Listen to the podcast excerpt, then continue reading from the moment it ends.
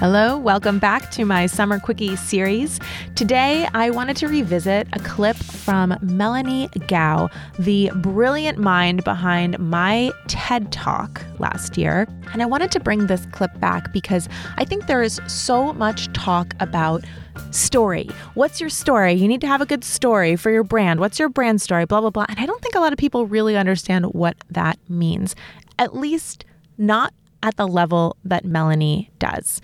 She is so good at cutting through the BS and getting to the core and the heart of what somebody's story is, where they came from and how that has shaped who they are and how they see the world. And that is part of her process as it relates to helping people develop the talk of a lifetime. So what I hope to do with this clip is to inspire you to think about what other stories you have inside you from your past that have shaped who you are, and how can that be brought out to bring more color and depth to your brand and your brand story. So buckle up. Here we go.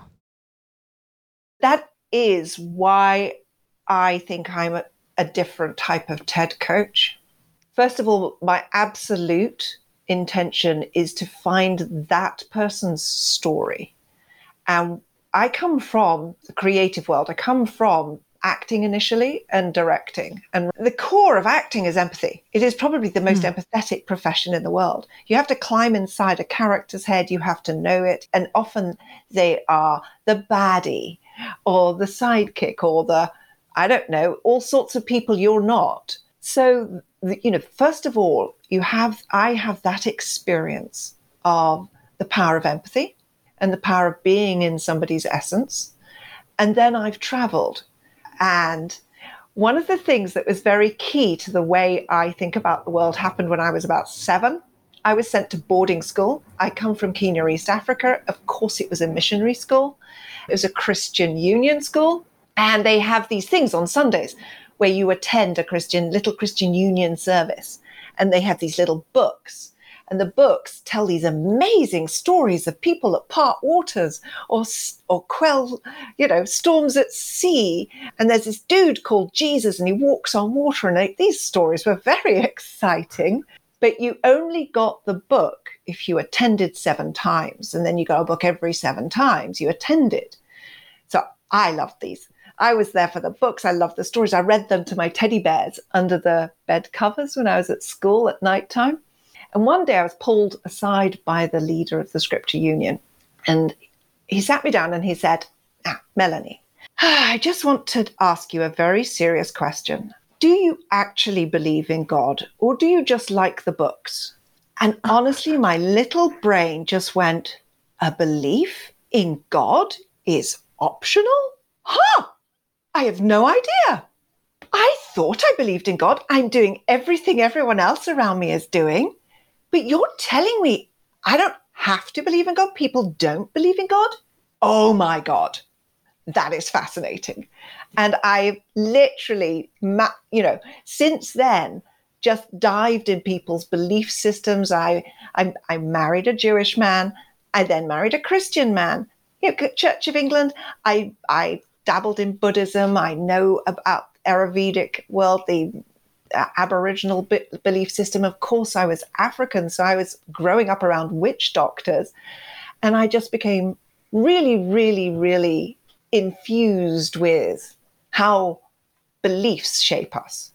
And so when I see somebody and they tell me that, for example, they were offered an opportunity to go to the Amazon forest, and nearly turned it down because they believed they might miss the second coming of Jesus.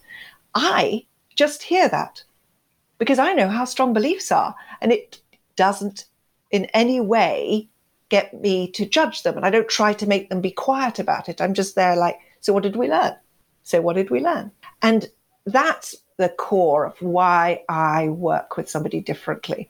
Mm. First of all, I can empathize. And secondly, this sort of pantheistic experience of the world, and that literally we are created by our beliefs and our values, and they're created in the snap of fingers, and they take a long time to unpick, but they can change in a moment.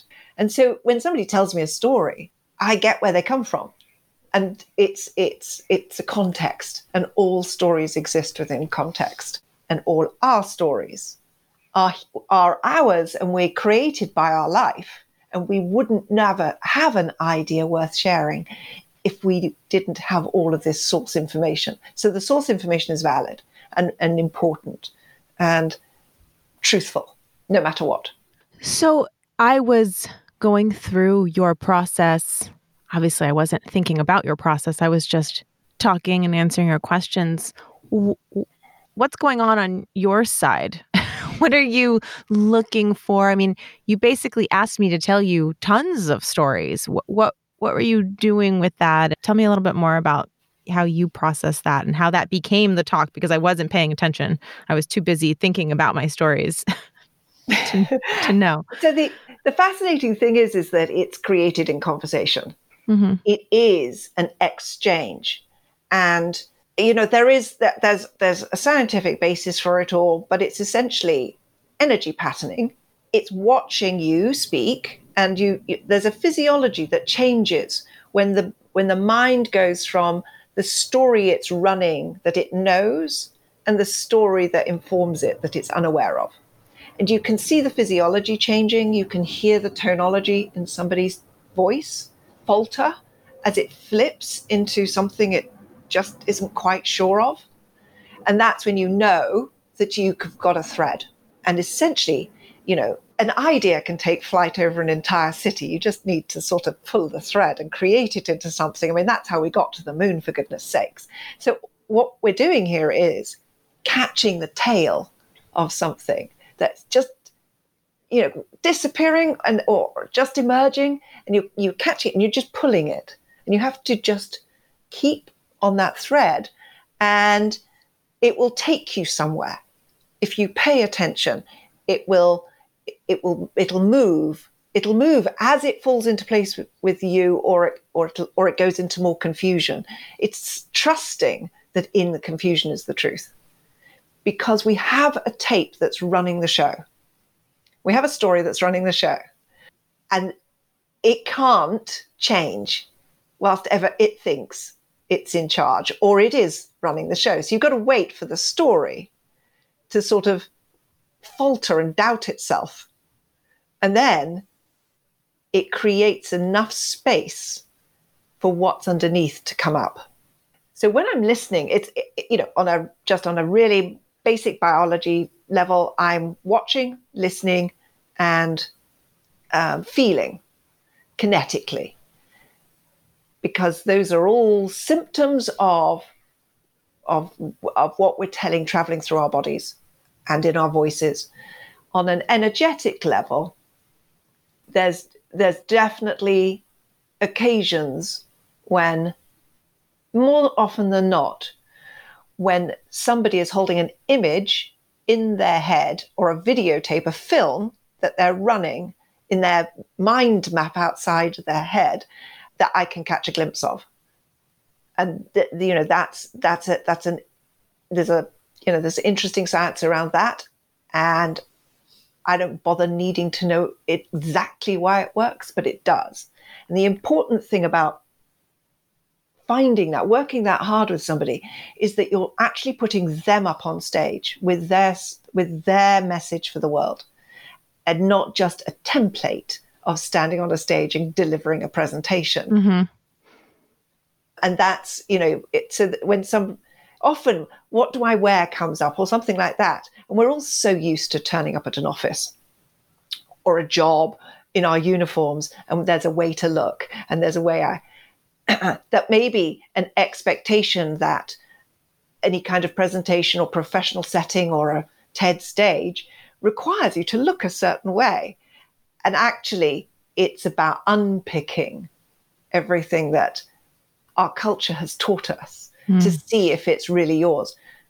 I did make a film, and one of the things I filmed it a bit of it in Los Angeles. It was set in Los Angeles, but we made it in a studio in the UK. And then we cheated that by filming outside in Los Angeles. And we were driving around, and in Los Angeles, there's walls with huge murals on it. And there was one absolutely huge mural that basically said, where do your beliefs come from? And then just listed things like, you know, God, society, your mother, you know, your coffee shop advert and things like that. And that's, whenever I think of things, I think that's what I'm really looking at. Mm. You know, as you explain this, I'm realizing how that process is something that I have in different ways, with different therapists, coaches, programs, have tried to do to fix things in my life, right? That's right. When you have challenges in your life, you try to find the core belief so you can decide yes. if you really want it. And you realize that you have these stories and beliefs that you got somewhere and maybe they're not serving you. And I never even considered the idea that that process would also be how you share who you are in a transformational way or communicate it to other people, because I've only seen it in the context of, here's a belief that I want to change because it's not serving me. and that's the first time you've explained it, where I'm seeing it as the other side of the coin and how it can be wielded in such a positive way. I guess until just now, I thought that those beliefs, I only associated them with the negative. And of course, everything is both sides, isn't it? Everything is like duality, as above, so below. I'll tell you why. One of the flip cases for me was, I have a rescuer pattern. I like to rescue people, and until I could flip it into actually elevate people, so I can either rescue people from their, dark parts, or I can bring them to their light parts. And it was when I flipped that, and it's just literally the other side, that I actually started to be able to work really effectively, and obviously no longer have that kind of boyfriend. Right. I know some people with those patterns. Yeah, that's an easy one to spot from the outside. Right. But instead, and that's my point, was that, instead of just trying to stop being a rescuer. Right. You have to replace it with something. I had to replace it with something. Mm-hmm. Mm-hmm. And that makes me really good at what I do. I can't believe how short that clip was. Melanie and I talked for like 3 hours for the episode that we did last year. If you want to hear, it's condensed. If you want to hear the full episode with Melanie, you can go scroll back to episode 23. And I know you will be inspired to think about your story and how you present who you are to the world in a completely different way. That's all I have for you today. Hope you're enjoying a relaxing summer. Taking time to relax and recharge is definitely one way to show your business who's boss.